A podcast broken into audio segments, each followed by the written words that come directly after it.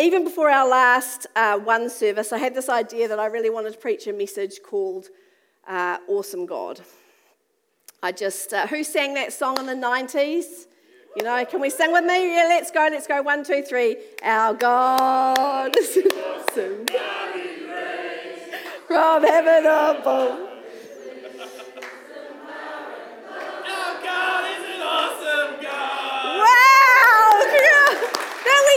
Much better than I expected. I was really dearly hoping I didn't have to sing it.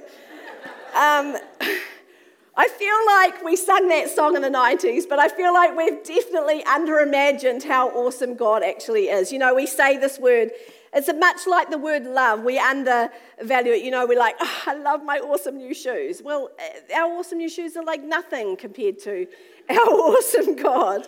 Uh, you know, and you're like, man, you're awesome. You know, say, say, say, you guys are awesome. What a great night. I mean, you are, but not really compared to the awesomeness of God. It's like another word that just doesn't really hold as much intent as we want it to. I think we, we take it for granted.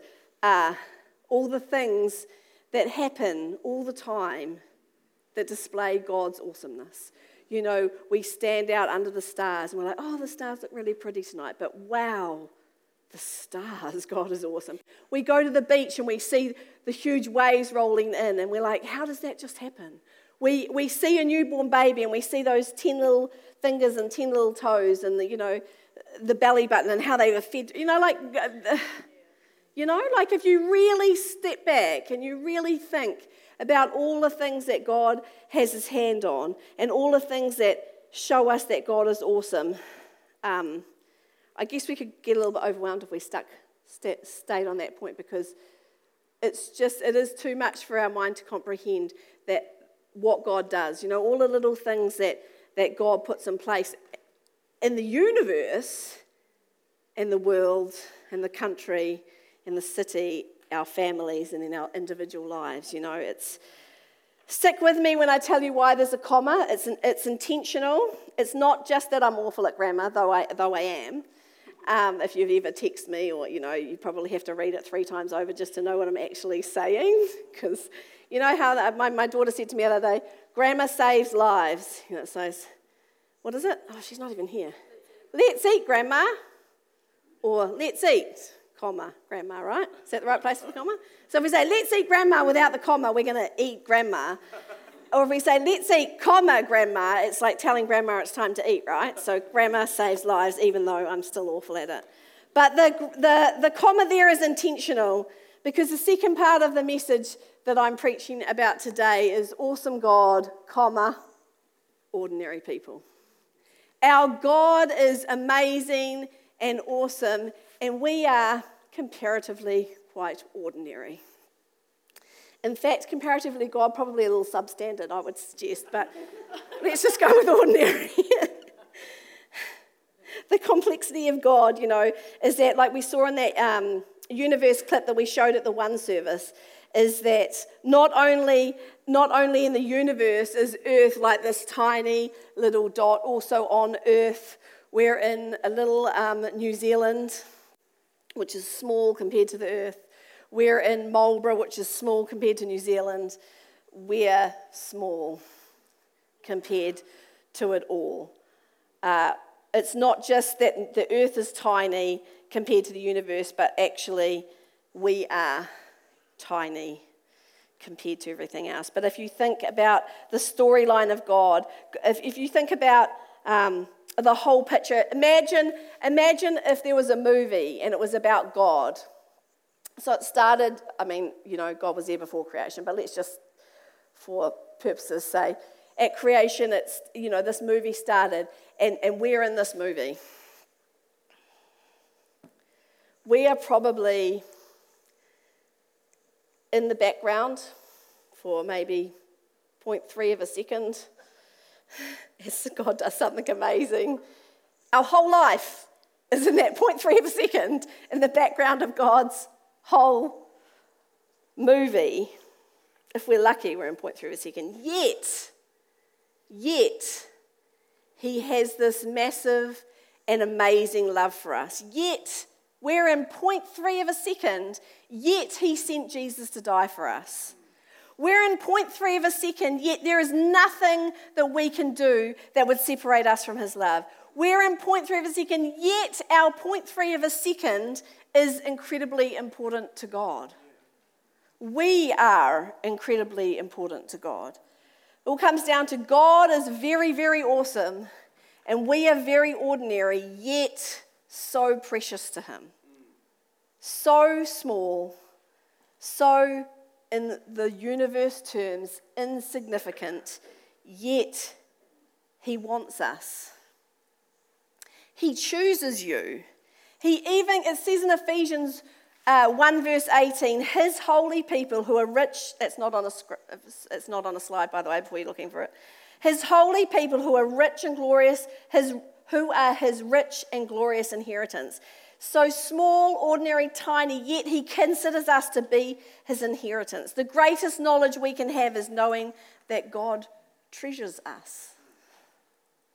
Small and ordinary, yet with this amazing and extraordinary God who cares about our 0.3 seconds in his story. If you've ever watched, um, I don't know how to say his name properly, Louie Giglio, his message entitled Indescribable, you can just literally look it up on YouTube. It is amazing. It's very factual, it's very funny, and very, yeah, very entertaining, very factual just really just about how awesome God is. But um, I, I watched it a few weeks ago and I love, I love this quote that he said I'm not trying to make you feel small, I'm telling you you are small. you know, somebody says something to you, puts you down, makes you feel small, but he's just straight out saying, like, compared to God, we, we are small, yet precious. In many ways, the message that God gave me on my heart is very fitting that it's a Matariki weekend. Matariki is all about the stars as we consider the universe and a mighty God. Matariki is a star, is the star class is commonly known in the Western world as Pleiades. Pleiades. There you go. That's my son. Too. I even like broke like listened to it on Google and wrote it phonetically for myself, but I still say it, say it Xavier loud. There we go. He's the space guy in my family. Matariki rises above the horizon just before the sun does. Traditionally, Maori used, used Matariki as a marker for the new year. But Matariki is all about remembering who's gone before us. It's about celebrating the present and acknowledging the future ahead. It's, it's known as a reset, as a, as a, you know, a way to just really look at the past and be grateful for the present, reset for the future. How great is it to right now consider that as we reset ourselves in the knowledge that He is so awesome. So we don't actually have to be. Not all the time, anyway. You know, I think uh, the dictionary definition for the word awe, because the dictionary definition for the word awesome wasn't so great, but, well, I mean, it just, how can you describe what a word means while using part of the word? It's technically not allowed, is it? The dictionary definition for the word awe is an overwhelming feeling of reverence, admiration, fear, produced by that which is grand, sublime, and extremely powerful. I think that's pretty accurate for God. Reverence, admiration, fear. We'll talk about fear in a minute. Produced by the grand, produced by what is grand, sublime, and extremely powerful. Ordinary is of no special quality or interest, commonplace, unexceptional. Romans 3, verse 23 says, For all have sinned and fallen short of the glory of God. That's us. Ordinary, sinned, fallen short of the glory of God. But God is awesome. Exodus 15, verse 11 says, Who is like you, majestic in holiness, awesome in glory, working wonders? Deuteronomy 7, verse 22 For the Lord your God, who is among you, is great, is a great and awesome God. When God is awesome in the Bible, like when we see, when we, when we, we know the story of the Red Sea, right? We know the story where God parted the sea. We know the story where Moses stood claiming the promise, put, lifted the staff above his head, and parted the sea, that the Israelites saw that God was awesome on their behalf. He, they saw the power of God, they saw the might of God, they saw that He was awesome on their behalf. But do you know who also saw that God was awesome? The Egyptians. And it was terrifying. We really want God's awesomeness to be on our side, don't we? Awe inspiring. Proverbs 9, verse 10 says, The fear of the Lord is the beginning of wisdom. My son just asked me the other day when Tom said something about the fear of the Lord. He's like, What? Hang on a minute. I don't feel like I learned that in Sunday school. We're supposed to, he didn't say all of this, but I felt like this is what he's saying. Uh, you know, we're supposed to be scared of God? No, we're not supposed to be scared of God. Fearing the Lord, are listening, son? Fearing the Lord means to be in reverent awe of his holiness, to have complete reverence and honor him as God, great, glorious, majestic, pure, powerful. It's to understand and to stand in, in awe and reverence that God, so the fear of the Lord is not to be scared of the Lord, but it's to understand his power. It's to stand in reverence and just, God is holy. And the reality is, even though he promised to never do it again, he flooded the earth. And, and we, we stand and breathe and speak because he wants us to. But at any moment, and he's not going to, but any moment, that could not be happening. And we stand in that knowledge that God is awesome and God is powerful. We understand that he is awesome. Proverbs 3, verse 7 Do not be wise in your own eyes, fear the Lord and shun evil. Basically, in layman's term, what that is saying is don't think that you're awesome. Know that God always, that God is awesome, He always is, and walk away from doing the wrong things. You know? When God is awesome and He moves on our behalf as His children, certainly we see the stories in the Old Testament that, that, that, that where God moves powerfully on our behalfs and they, on, the, on their behalves. And they saw how awesome God was and is, as did the enemies. We also have an enemy who's come to steal, to kill, and destroy. And we, ordinary us, ordinary us, are no contest for that enemy. But our awesome God on our side is. Romans 8, verse 31. What then shall I say in response to this? If God is for us, who can be against us? We live in a world that is forever trying to uh, build us up and tear us down at the same time. We live in a world that is confused. We live in a world that says, you know, you have to look this way or this way, you have to be this, do this, uh, get this many followers on social media, dress a certain way, act a certain way, do this, do that to be uh, relevant, cool, in, or whatever. While all equally, the world is equally spending time saying, You're enough, you have it all, be whoever you want to be, you can do whatever you want to do, you've got what it takes, you're beautiful, you've got this. And that's kind of what's wrong with us. We're forever trying to match ourselves up to someone else or something else. We're forever trying. We're forever trying to summon the strength, the energy, the motivation, the courage to do this, to be this, to, to do whatever it is that we think we're supposed to be doing in this world, when really what God wants us to do is look to Him for our strength, to look to Him for our direction, to look for Him for our courage. All the things that the Bible says about you, you know how, you know, have you ever been told, you know, like if you're struggling with feeling like you're nothing or you're useless or whatever, you know, Google, you know, what does the Bible say about you? Has anyone ever done that? Put up your hands.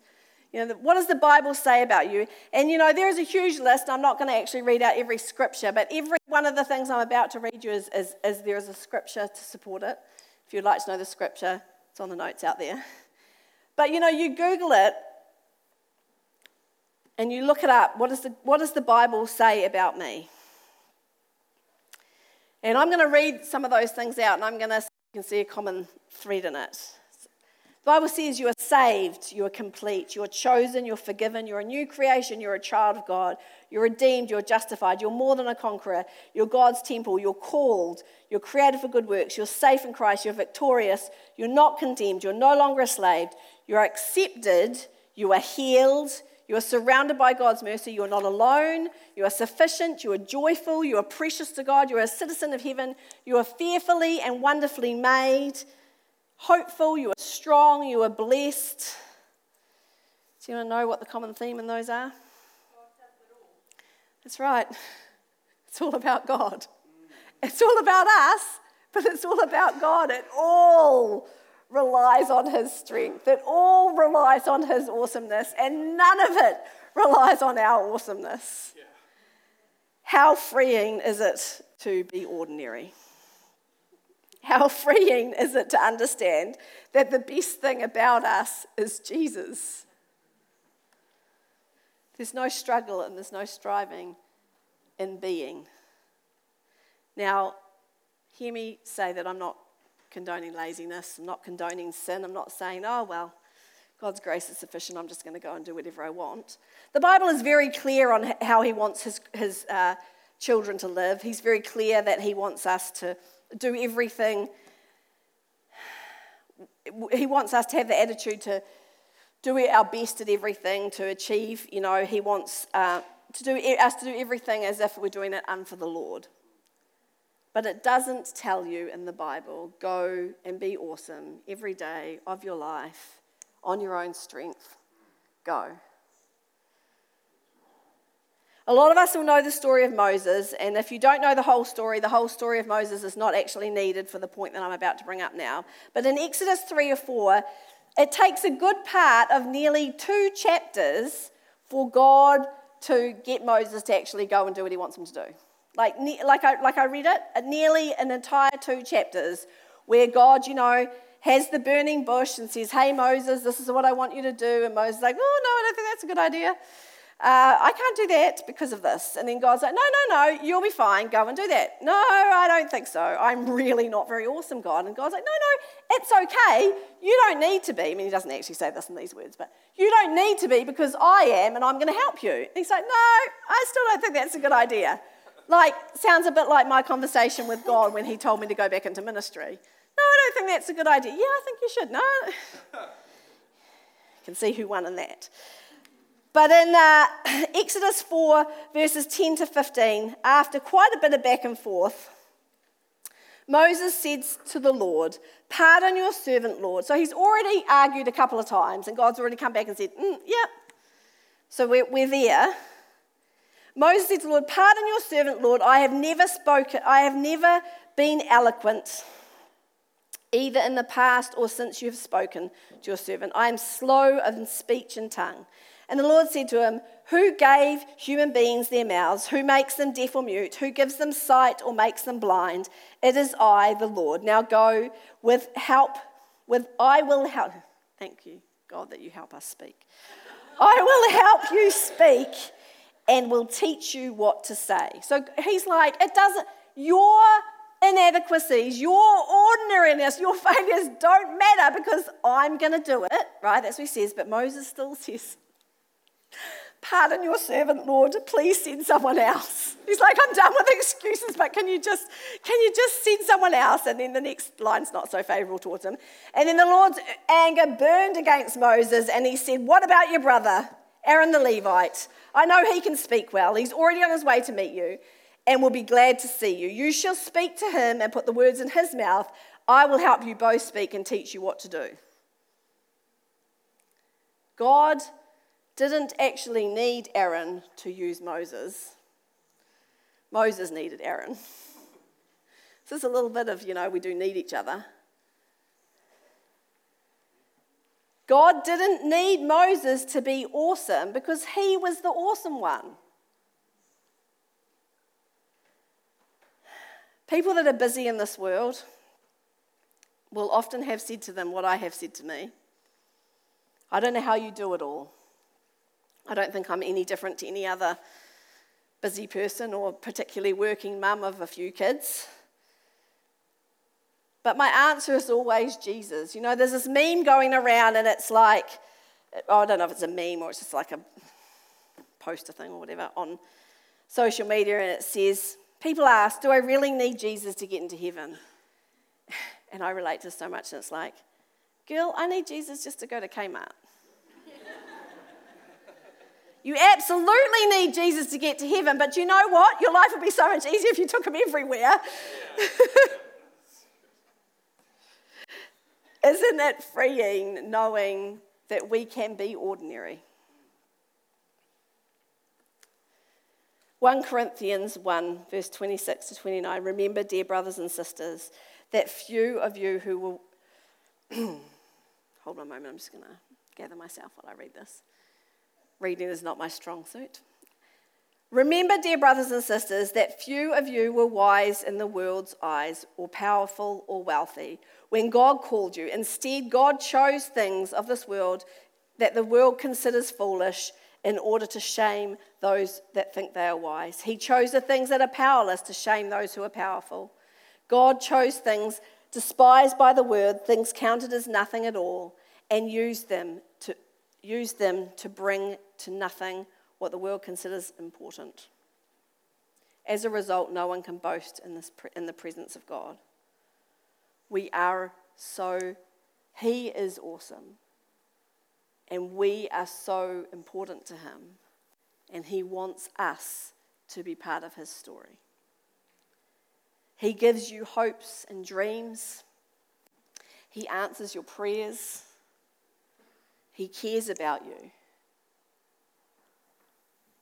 But He wants us to live our lives all for His glory, all to point people to Him, all that He would be glorified, that He would be honored.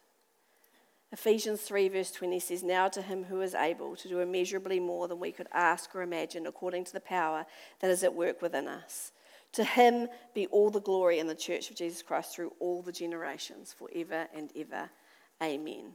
I don't know about you, but this week, I, I think I might have already said this, but this week I've heard a lot of testimonies from people in this room, people in this house, of God working on their behalf. Now, we don't see God out there in the Pacific Ocean actually parting the seas at the moment, but we do see God moving mountains in people's lives, uh, moving things that they thought were immovable, uh, taking them to places that, God never thought that they never thought they could do because God is awesome. That when a, a person stands before God with their need, with their problem, when you stand before God with your need, with your problem, with your situation, God wants to move mountains on your behalf. Not because you're awesome, but because He is awesome.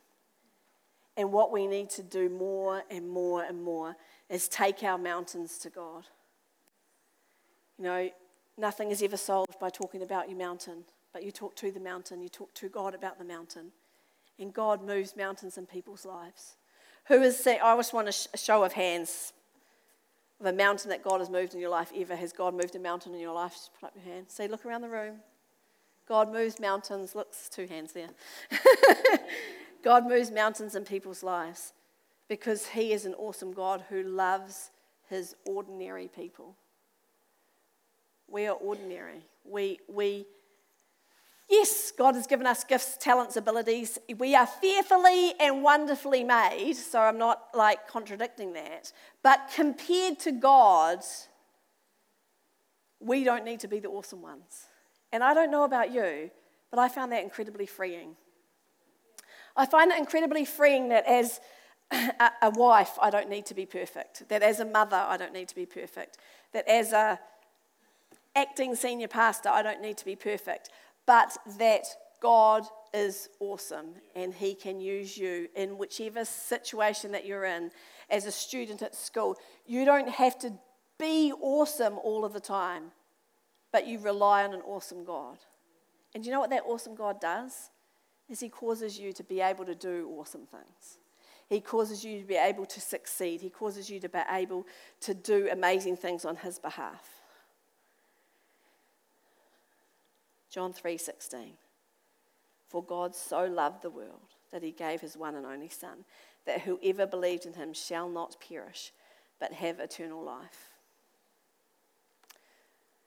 Who has ever loved you that much? Nobody has ever loved you so much that they would send that they would send their only son to die for you. That is our awesome God, and that is how precious you are to him. The Bible, if we had God's life as one big movie, God's Bible is a great big love story. It's got drama, death, war, famine. It's got love and loss. It has everything you could ever imagine, and it's all for love of you. The universe is this amazingly massive thing, and you're a very very, very, very, very small part of God's entire universe, yet so very precious to Him. But I think it's very freeing to know that He is the awesome one in this situation. And we, uh, we just stand before Him and say, I surrender. Like uh, Adam Frost preached on Friday night to the youth about being all in. Why, when you really comprehend how awesome God is, why would you not want to be all in on His side? Is, is my question. Can I have the band come up, please? Hopefully, when you came in, you uh, got your emblems for communion, you know, and um, we're just going to take a moment to share in communion to thank our awesome God for loving us for sending, you know, communion, this, this is what I'm talking about. If you don't have one, these guys will hand them out. Just wave your hand around if you don't have one.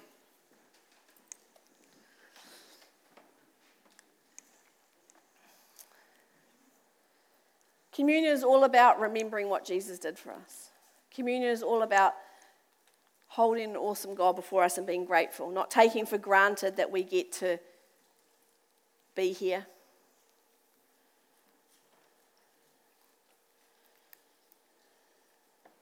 Romans 5, verse 8 says, But God demonstrates his love towards us as while we were still sinners, Christ died for us. That's why we have communion. While we were still sinners, God gave everything for you.